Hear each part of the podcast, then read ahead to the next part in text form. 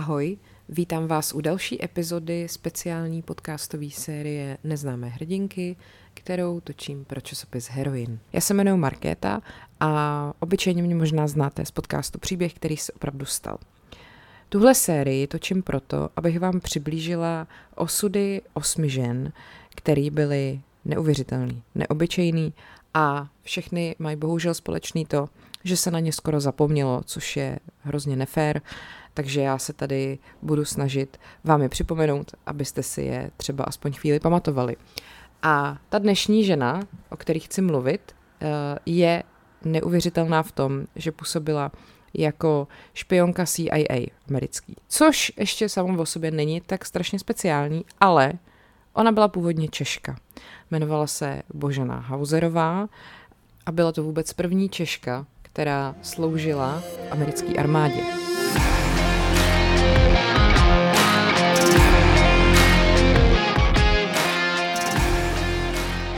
Božena Hauserová byla teda špionka a příslušnice armády Spojených států amerických a během operace Sauerkraut v roce 1944 se zasadila o infiltraci Hitlerovy armády německýma zajatcema, který byly zadržený v Itálii, kde ona byla nasazená. V době, kdy se tohleto dělo, se už nemenovala Božena Hauserová, ale jmenovala se Barbara Lawrence a uh, vzpomínalo na ní potom po její smrti i americký CIA, protože to, co předvedla během toho svého nasazení, bylo opravdu důležitý a významný. Takže se pojďme podívat na to, jak se k tomu všemu vlastně dostala. Božena Hauserová se narodila v Brně dva měsíce před vypuknutím první světové války 22. dubna 1914. Tam začala potom i studovat. V roce 1933 dokončila gymnázium a začala navštěvovat právnickou fakultu Masarykovy univerzity. Tam potom 11.11.1937 získala právnický titul. Ale už v době studií vlastně pracovala v advokátní kanceláři pana doktora Pražáka. Když potom dostudovala, tak nastoupila do firmy Baťa ve Zlíně, kde kromě té právnické praxe přispívala i jako novinářka do podnikového časopisu. A tam u Bati se seznámila se svým budoucím manželem Charlesem Lowersem, což byl američan belgického původu.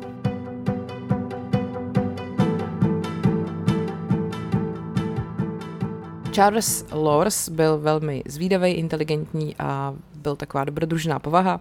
Hovořil plně několika jazyky, včetně dokonce i češtiny, slovenštiny, francouzštiny, angličtiny a němčiny.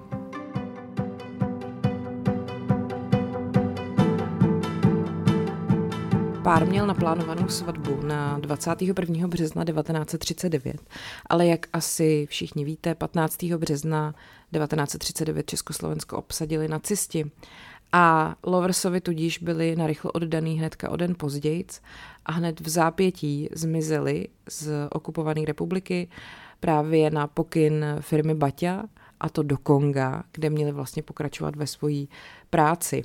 Kongo bylo v té době belgický, takže to dávalo smysl, protože Lovers byl vlastně napůl belgičan. A oni si velmi záhy uvědomili, že v Evropě to začíná hodně vřít a že už se tam asi těžko vrátí.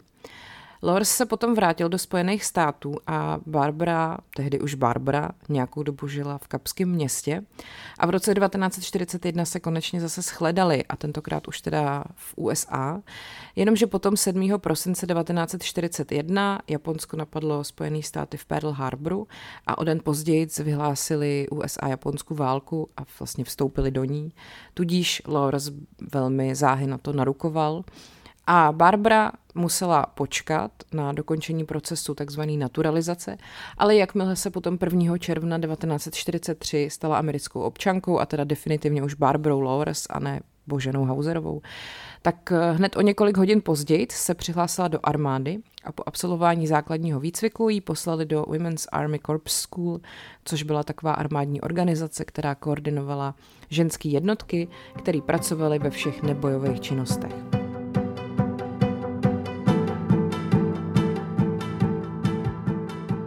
Jinak teda tou dobou pracovala na československém velvyslanectví ve Washingtonu a v New Yorku se totiž náhodou při fotbalovém utkání potkala s Janem Masarykem, což byl tehdy ministr zahraničí československý exilový vlády.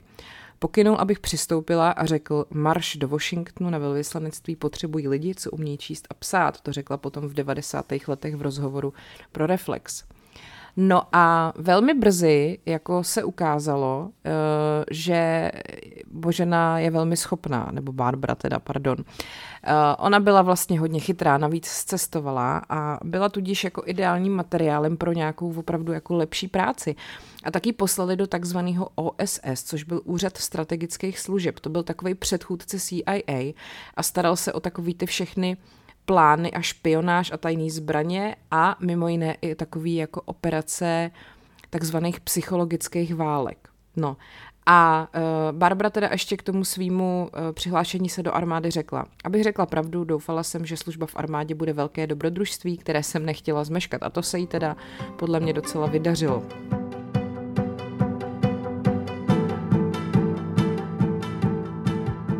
Ona prošla základním vojenským výcvikem na Floridě a když si teda potom v Georgii na důstojnickém výcviku všimli všech těch jejich znalostí, tak ji nasadili do těch zvláštních služeb. Spolu s ní byly v této škole stovky jiných žen, ale právě jenom tři z nich dostali rozkaz se okamžitě hlásit tady do tohoto speciálního OSS. Ve Washingtonu nás hned začali zpracovávat. Pracujte a mlčte o tom, co děláte. Hleďte si jen vlastního a na nic se neptejte. Buďte dostupní 24 hodin denně, 7 dní v týdnu. Takhle to potom Barbara popisovala v pozdějším rozhovoru.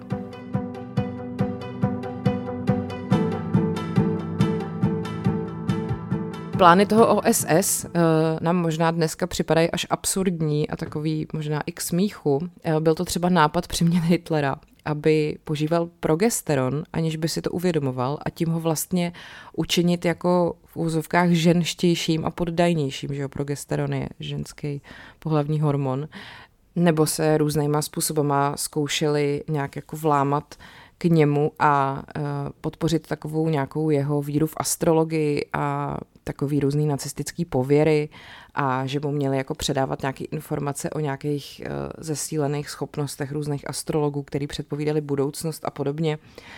Eh, časem se vlastně právě začal předpovídat pád Třetí říše a odboj v Německu potom šířil falešný výtisky populárního astrologického časopisu, který vlastně tady ty proroctví měl šířit a destabilizovat obyvatelstvo.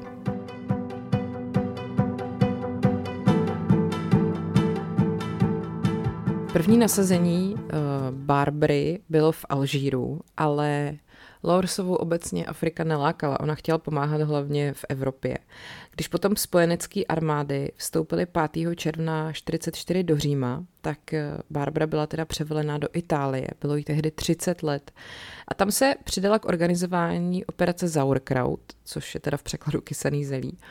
A tu OSS spustila vlastně několik hodin poté, co se Klaus von Stauffenberg a další nespokojení německý důstojníci pokusili provést atentát na Adolfa Hitlera. Tohle možná znáte z filmu Valkýra, kde vlastně toho Stauffenberga hraje Tom Cruise. Eh, cílem té operace Sauerkraut bylo zautočit vlastně na morálku německých vojáků vypouštěním různých dohadů, falešných rozkazů a letáků, který měli jako nějakým způsobem vnášet neklid tím, že poukazovali na nespokojenost uh, důstojníků s vrchním velením. Krátce po tom atentátu teda vyrazila Loversová jeepem do zajateckého tábora u Neapole a tam měla vyspovídat německý zajatce, vybrat z nich ty schopný, který jsou jakoby schopný spolupracovat a ty pak poslat na frontu, kde měli infiltrovat ty nacisty a vojáky.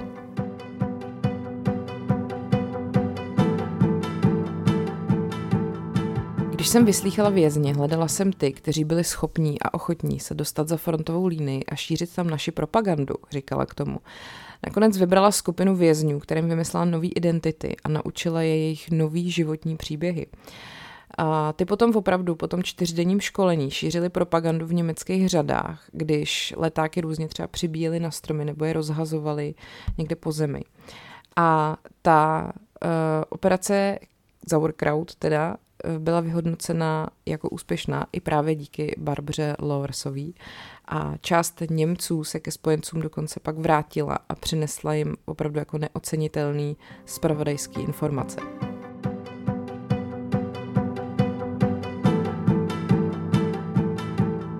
Lowersová prostě dobře věděla, a tady si to znova ověřila, že ta psychologie je stejně důležitá zbraň ve válce, jako jsou opravdické zbraně.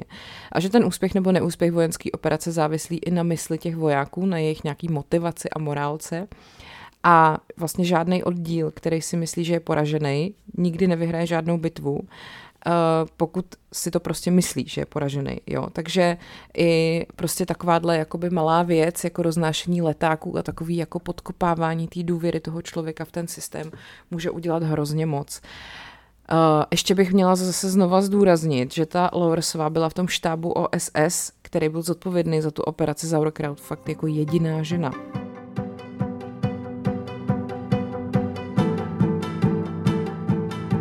Další operace, jejíž tvůrkyní byla přímo Barbara Lowersová, eh, se jmenovala League of Lonely War Women, nebo teda v Němčině Verein Einsamer Kriegerfrauen.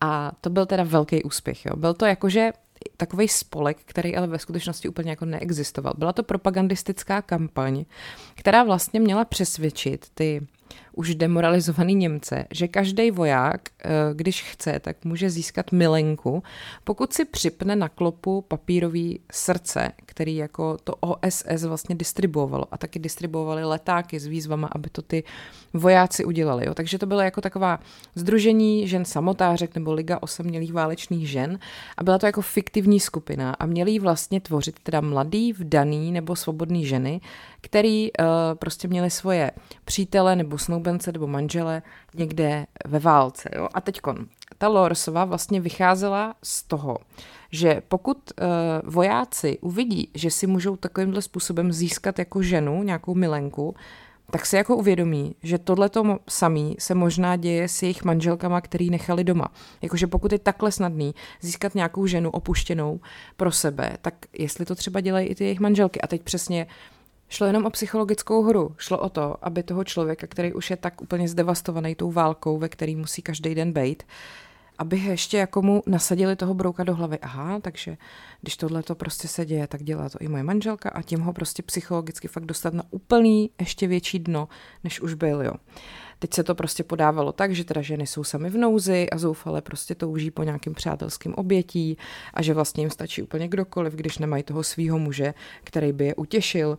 No a tudíž teda vojáci byli vyzvaní, aby mimo službu nosili papírový srdce připnutý na klopě a pak vlastně takovýmhle způsobem získají nějakou ženu. Já ještě se jako vrátím k tomu, jak CIA vlastně fungovali v této propagandě. Oni tu propagandu dělili na tři takové druhy. Bílou, černou a šedou. U té bílé každý ví, kdo je za ní zodpovědný. U černý je to takovej ten eh, německy psaný leták vyjadřující nelibost nad současnou vojenskou strategií, který jakoby pochází od německého vojáka, ale zdrojem je ve skutečnosti ta CIA. No a pak je šedá a tam je ten zdroj totálně neurčitý a je to třeba rozhlasový vysílání. Já to říkám, protože pak se k tomuhle tomu ještě taky dostanu. No takže Lowersová prostě uh, nechala udělat takový letáky, které byly rozdávaný po městech a byly velmi přesvědčivý a byly dokonce tak přesvědčivý, že deník The Washington Post 10. října 44 otisknul článek. Německým vojákům na dovolené z italské fronty stačí během propustky domů připnout na klopu srdce, aby si našli přítelkyni.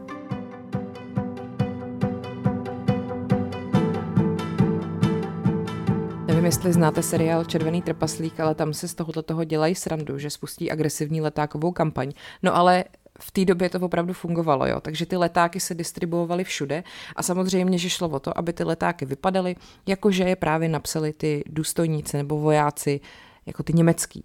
Takže byli natolik přesvědčiví, že se to opravdu jako dařilo. Eh, ta Lorsová osobně psala každý ten dopis nebo leták a dávala si záležet na tom, aby se tam používal stejný slang, jako ty německý vojáci používali, aby nikdo nepochyboval o jeho pravosti. Takže se na vojáky zaměřovali v restauracích, i na toaletách, prostě ty vzkazy byly i jako v záchodových kabinkách, tam byl třeba popsaný toaletní papír a například tam bylo v Němčině. Soudruzi, přestaňte s tím svinstvem. Nebojujeme za Německo, ale jen za Hitlera a Himmlera.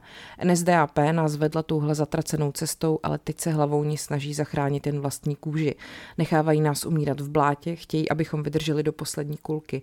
My však potřebujeme poslední kulky, abychom osvobodili Německo od těch sraček SS to stačí, mír.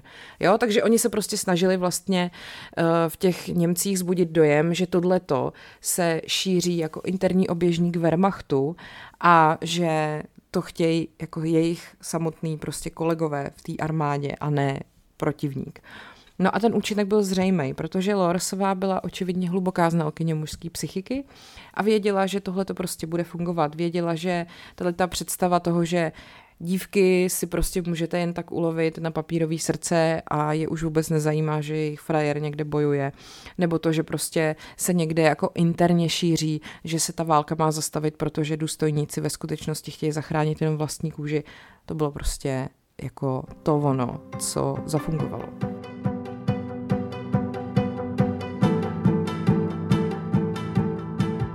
Za lživou propagandu byla taky eh, považovaný to, že spojenecký eh, letáky třeba ukazovali, jak ty německý vojáci v zajateckých táborech eh, se mají vlastně dobře, jaký velmi jako vydatná jídla se slaninou a s vejcema, jak je s nima dobře zacházeno.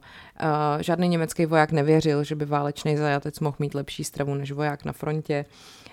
Ale samozřejmě, že jako vás to nahlodá, když vidíte, že na té druhé straně ten váš kamarád, který ho zajali, se má vlastně docela fajn.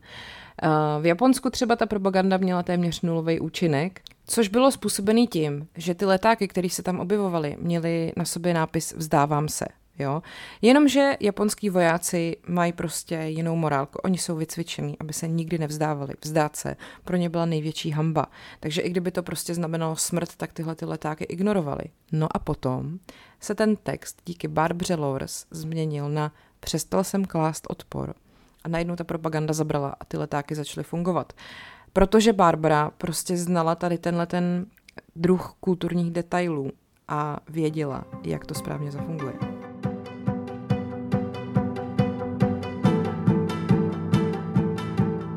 Ještě mi přijde vtipný, že jednou z akcí OSS bylo potisknout toaletní papír Hitlerovou tváří a byl tam u toho nápis použijte tuto stranu a rozeslali to po latrínách nepřátelských táborů. Ale tím teda ta Barbara jako neskončila. Jo. Jednoho dne při rozhovoru s německýma zajatcema vyslechla rozhovor, kde se jeden důstojník chlubil, že vybírají na, na ty nejhorší práce český a slovenský vojáky. To bylo v době v roce 44, kdy už Německo mělo nedostatek kvalifikovaných vojáků a tak prostě uh, vlastně přidělovali do těch služeb uh, různé jednotky, které byly složeny z mužů z těch napadených zemí a který vlastně byly teda povolaný a byly postavený před strašlivou volbu, což bylo buď prostě budeš sloužit v téhle armádě, nebo zemřeš.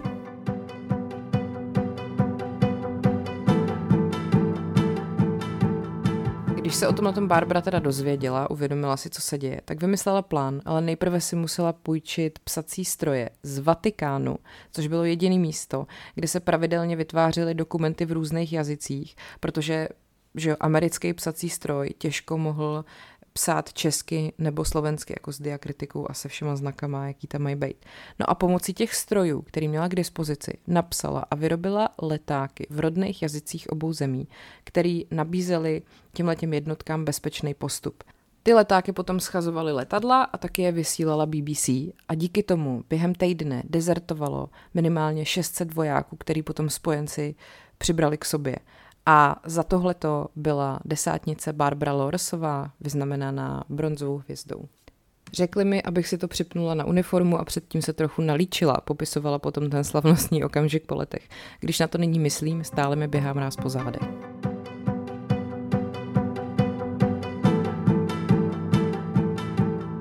Po válce se potom Barbara vrátila za rodinou do Československa, protože s jejím manželem je ta válka vlastně odcizila a rozvedli se.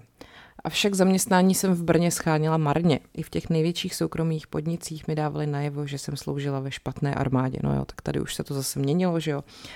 Říkám já. O Vánocích 1947 se u nás zastavil lidovecký poslanec Ivo Ducháček a divil se, co tu ještě dělám. Tady se brzy změní poměry a po tobě půjdou komunisté okamžitě, varoval. Po druhé jsem tedy musela utíkat. Na nový rok 1948 jsem odletěla do Washingtonu, potom popsala v rozhovoru pro, Mladou frontu dnes a teda to bylo opravdu na poslední chvíli, ještě že to udělala. Pak pracovala jako prodavačka klobouků, hlasatelka, zůstala v Národní akademii věd a potom získala práci vědecký pracovnice v kongresové knihovně, kde se seznámila s Josefem Junošou Podoským, což byl američan polského původu, mimochodem taky šlechtic, a ten se potom stal jejím druhým manželem, vzala si ho v roce 1954.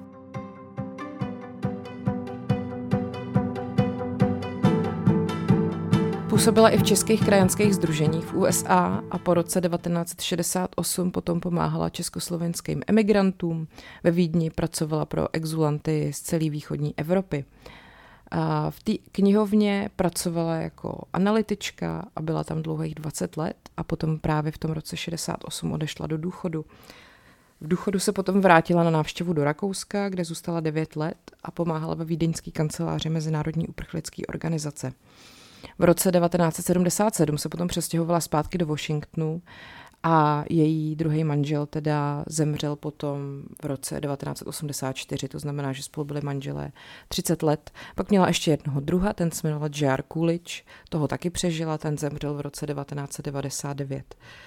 Ona do konce života nosila v kabelce tři předměty nůž, kapesník a lžičku, což byla prej základní výbava vojáka a byla to taková její upomínka na válku. A i v 95 letech si říkala starší dorostenka. Barbara Lores Podousky potom zemřela 16. srpna 2009 ve věku 95 let vlastně její druhý domov, neboli Spojený státy, jí vyhradili místo tam, kde vlastně odpočívají jejich největší hrdinové, což je Arlingtonský národní hřbitov, kde jsou pochovaní vojáci už od občanské války a taky některý prezidenti. A tak eh, tahle ta česká rodačka byla uložena po jejich boku se všema podstama, který k tomu náleží. A to byl příběh Barbary Lore Spodousky, Eh, původně Boženy Hauserové, příběh, který se opravdu stal a neuvěřitelná česká hrdinka, která během druhé světové války dokázala zachránit spoustu životů a vidět do myslí lidí a tím prostě pomoct. Tak, doufám, že uh, se vám to líbilo. Já z toho úplně husí kůže, jak vám o tom vyprávím. A uh, děkuji vám teda za pozornost a budu se těšit zase příště. Ahoj.